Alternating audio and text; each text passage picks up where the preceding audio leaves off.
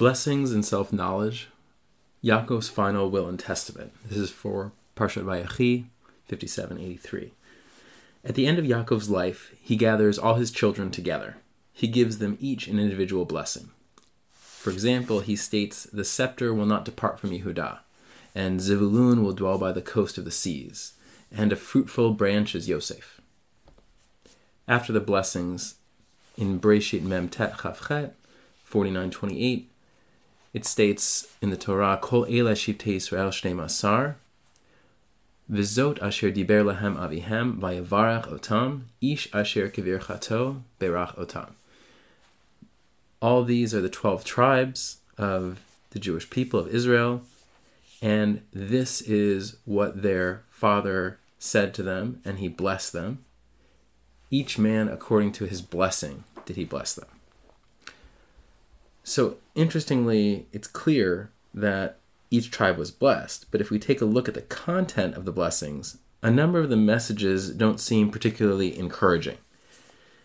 He tells Ruvain, for example, that he is impetuous like water, pachaz kamayim.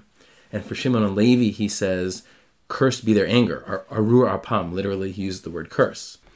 How do these statements qualify as blessings? So Rashi on our pasuk says, Doesn't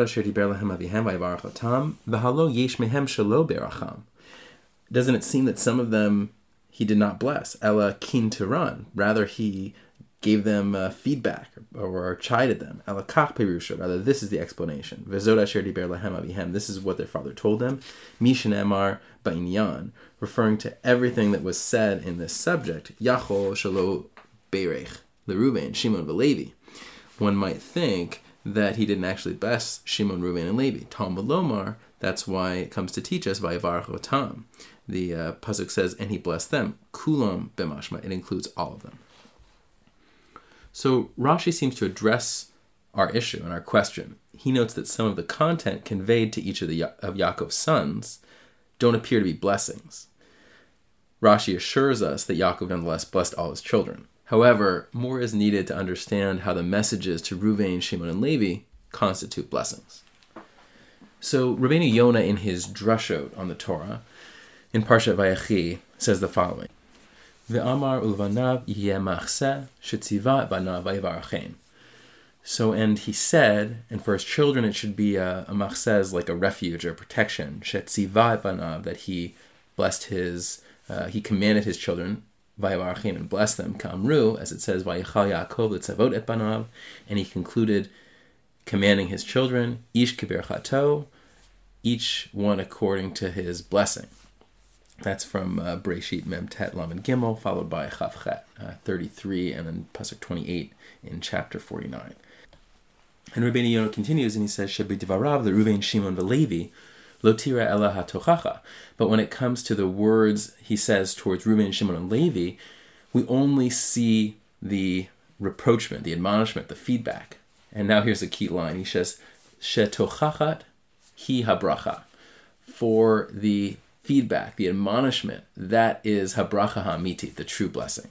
Achar shekiblu, after it's been accepted. Ka'amru, as it says in Mishlei, v'lamochichim yin'am, v'alehem tavo birkas tov. So for those that give feedback, either it will be pleasant for them or give feedback pleasantly, valehem tavo birkas tov, and upon them apparently that accept it will be a blessing of good. And there's some different ways to take the pasuk, but that's the way Rabbeinu Yonah seems to take it here. The nimsa shauchiach et Reuven al avona bidvar taiva, and we find that he admonished Reuven when it came to his error with regard to following his desires. Ubirech Kenegdo at Yosef al Shemashal Yitzro, and he correspondingly blesses Yosef, who mastered or ruled over his passions. Gam hochiach l'shimon v'levi bavur oz apam. Similarly, he admonishes Shimon and Levi over their uh, their fierce and bold anger. Uverach kenegdo at Yehuda asher diberim Yosef be'erach apayim v'lashon raka b'shat chamato. And he correspondingly blesses Yehuda, who spoke with Yosef patiently and in soft language at the time of his anger, either Yosef's anger or uh, or Yehuda's anger. So Rabbeinu Yonah explains that Reuven and Shimon and Levi did indeed re- receive blessings, but their blessings were in the form of admonishment and feedback.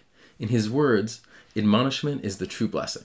He bases this on a verse in Mishlei 24 25, Chaf Dalet Chaf He, which places giving feedback alongside the concept of blessing. Self knowledge is of paramount importance. It helps us accurately interpret and navigate our world. As Socrates puts it, I must first know myself, as the Delphian inscription says, to be curious about that which is not my concern, while I am still in, in ignorance of my own self, would be ridiculous. The Ibn Ezra expresses a similar sentiment. A person cannot know God if he does not know his own mind, soul, and body. This is in his commentary on Shemot, Lamed Aleph, Yudchet 3118. So, in other words, the concept articulated by Socrates and Ibn Ezra is that you have to have self knowledge in order to, again, accurately interpret the world. A piece of feedback, thus, can also serve as a blessing. Yaakov reveals to each of his children something about their nature and their future. Finally, the Rashi continues and he says, Beirach otam lo haya lo lomar ela ish asher kibirchato beirach oto. So the pasuk ends and has another statement of he blessed them. The pasuk could have just said, each one according to his blessing did he bless them. So ma tam loma barach otam. Why does the verse come back again and say, and he blessed them a second time? Lefisha natan lihuda givurato shel aryeh, u levinyamin chatifato shel ze'ev. Vilanaftali kaloto shal ayel. So because he gave to Yehuda the strength of a lion, and to Binyamin the fierceness or the, the ability to, to take something like a wolf, and Naphtali he gave the uh, um, quickness, if you will, or, or, agility of a gazelle. Yachol klalan kulan b'chol brachot.